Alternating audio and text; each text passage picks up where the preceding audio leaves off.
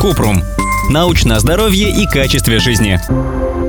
Правда, что томатный сок полезен для профилактики тромбообразования? Кратко. Неправда. Нет исследований, которые подтверждают, что томатный сок снижает риск образования тромбов. Единичные эксперименты касались не томатного сока, а помидоров, и они также не дали достоверных результатов. Для профилактики тромбообразования нужно вести здоровый образ жизни, сбалансированно питаться и уделять больше времени физической активности. Об этом мы писали в статье «Почему тромбы отрываются и как за ними уследить».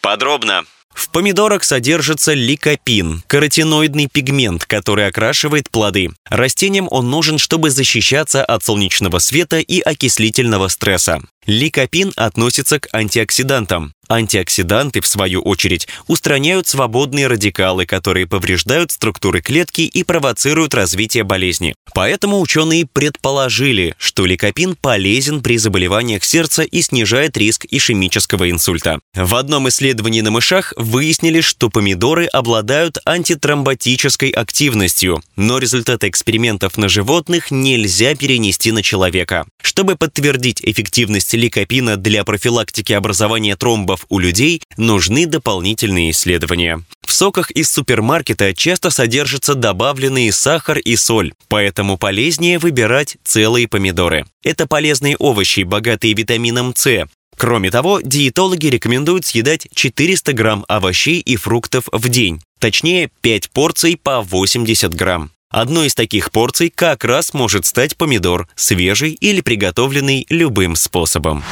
Ссылки на источники в описании подкаста. Подписывайтесь на подкаст Купрум, ставьте звездочки, оставляйте комментарии и заглядывайте на наш сайт kuprum точка media. Еще больше проверенной медицины в нашем подкасте «Без шапки». Врачи и ученые, которым мы доверяем, отвечают на самые каверзные вопросы о здоровье. До встречи!